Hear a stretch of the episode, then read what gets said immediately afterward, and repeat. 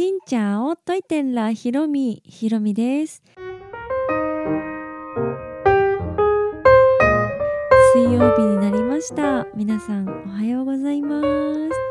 い私次の YouTube 動画の編集に取り掛かっているところなんですが次はベトナム旅行のハロンワンクルーズ。はいハロン湾といえば世界遺産の海。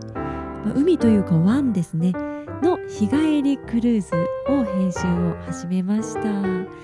で今回の動画もですね、まあ、日帰りクルーズの1日分を撮影したということで、まあ、結構がっつりね、まあ、毎回がっつりは撮影していますが結構がっつり撮影していて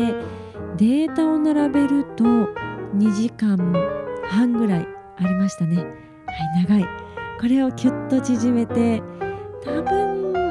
50分ぐらいになるんじゃないかなと予想しています。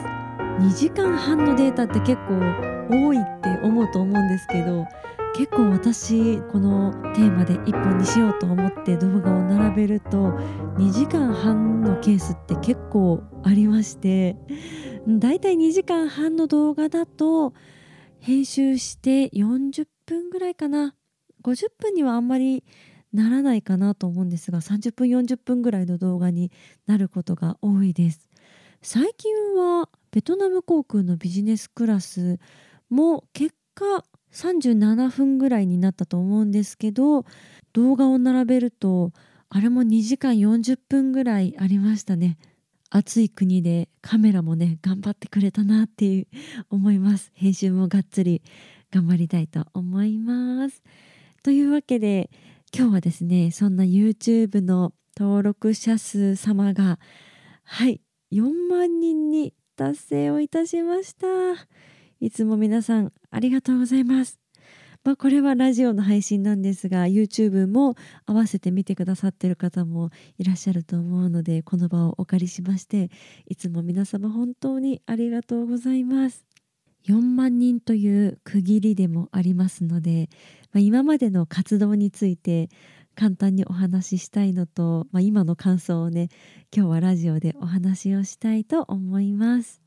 私が YouTube を始めてでベトナムについてね発信を始めたのが2019年の2月、うん、1月の終わりから2月の頭にかけて初めてベトナムに行って、はい、帰って1週間ぐらいかなしてから動画を出し始めました。そこから数えると4年半ぐらいもうちょっとで5年になるんですね。5年目になるのかな。はいそんな感じで長いようであっという間な、はい、4年間だったかなと思います。間にねコロナが入ったのが結構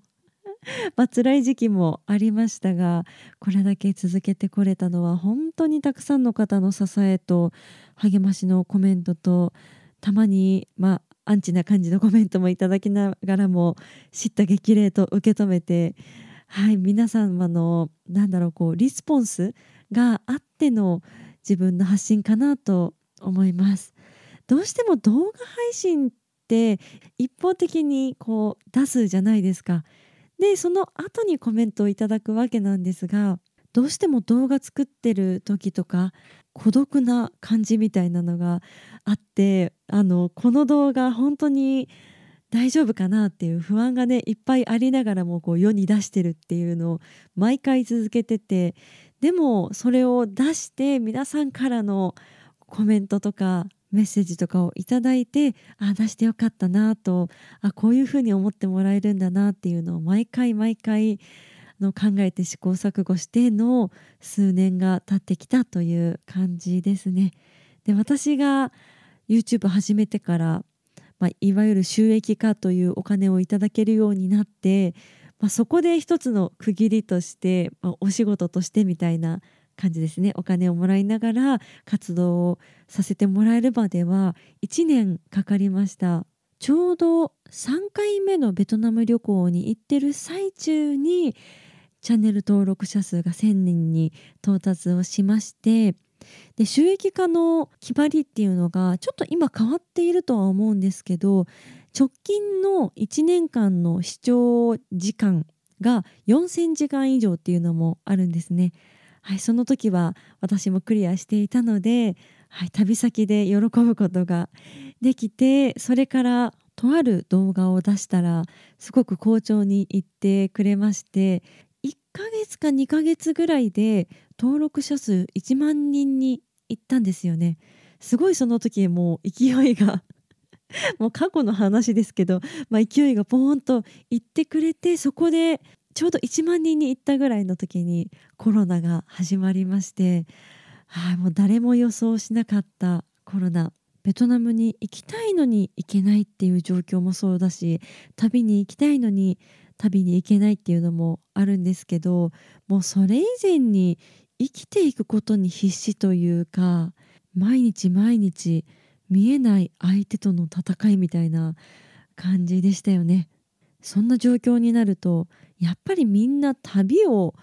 ねしてる気分になるなりたいとも思わないというか旅にももちろん、ね、行けないというかもう行く気分にもならないしそんな動画見たくないみたいな感じにも なって旅っていうものが本当に離れていきで今はねコロナが明けたっていう感じなので、まあ、23年経ったから、まあ、よかったねって感じですけど当時はね本当に私がおばあちゃんになるまで続くんじゃないかとか思いながらもひたすらもう生きるのに必死だったなという感じもします。まあ、それと同じぐらい動画どうしよう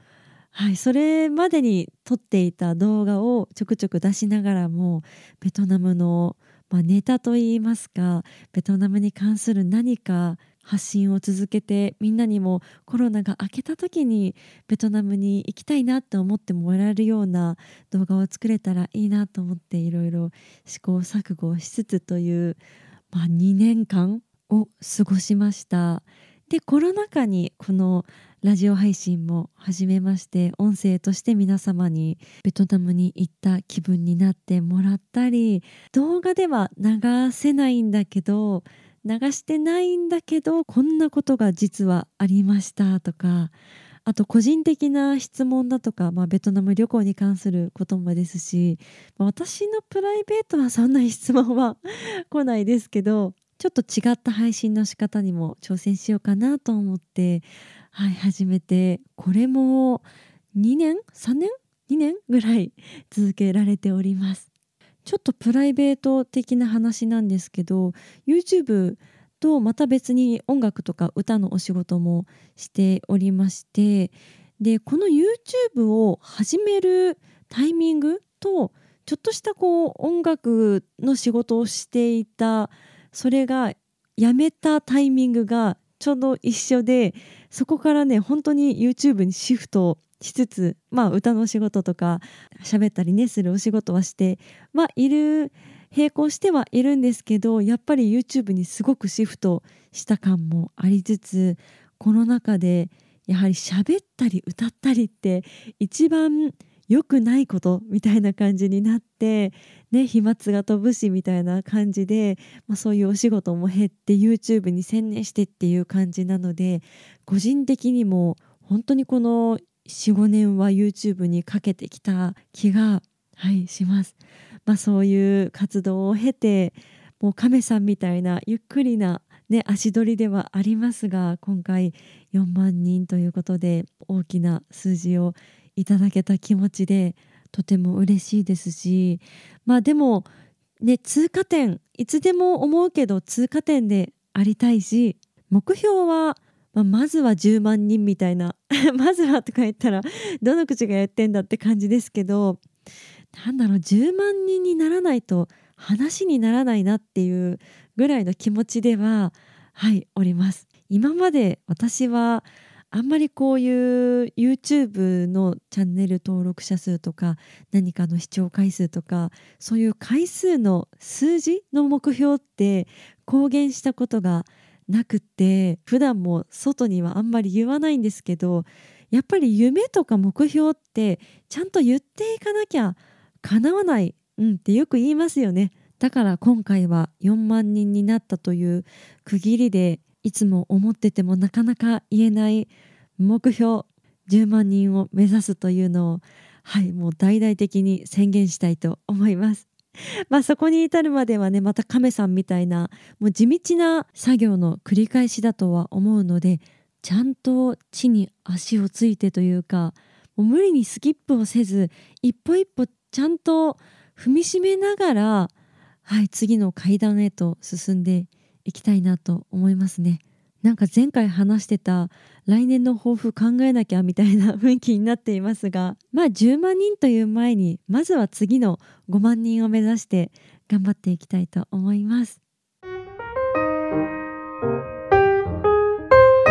れからも皆さんよろしくお付き合いくださいということでこのラジオは結構ラフなご質問とかこういうの話してほしいっていうのをラフな感じでもいこうかなと思いますので、まあ、YouTube も、まあ、ラフな感じも出せれたらいいかなと思いますがよりラジオの方がはいそういうテイスト感が強いのかなと思うのでこれからも聞いていただけたら嬉しいです。この配信は毎週月水金各種ポッドキャストとスタンド FM で配信をしています。日々の出来事やベトナム旅行についてまた皆さんからいただいたお便りについてもお答えをしています。お便りフォームからスタンド FM の方はレターから質問やメッセージこんなことお話ししてほしいなど送っていただけたら嬉しいです。それではまた次の配信でお会いしましょう。変がプラン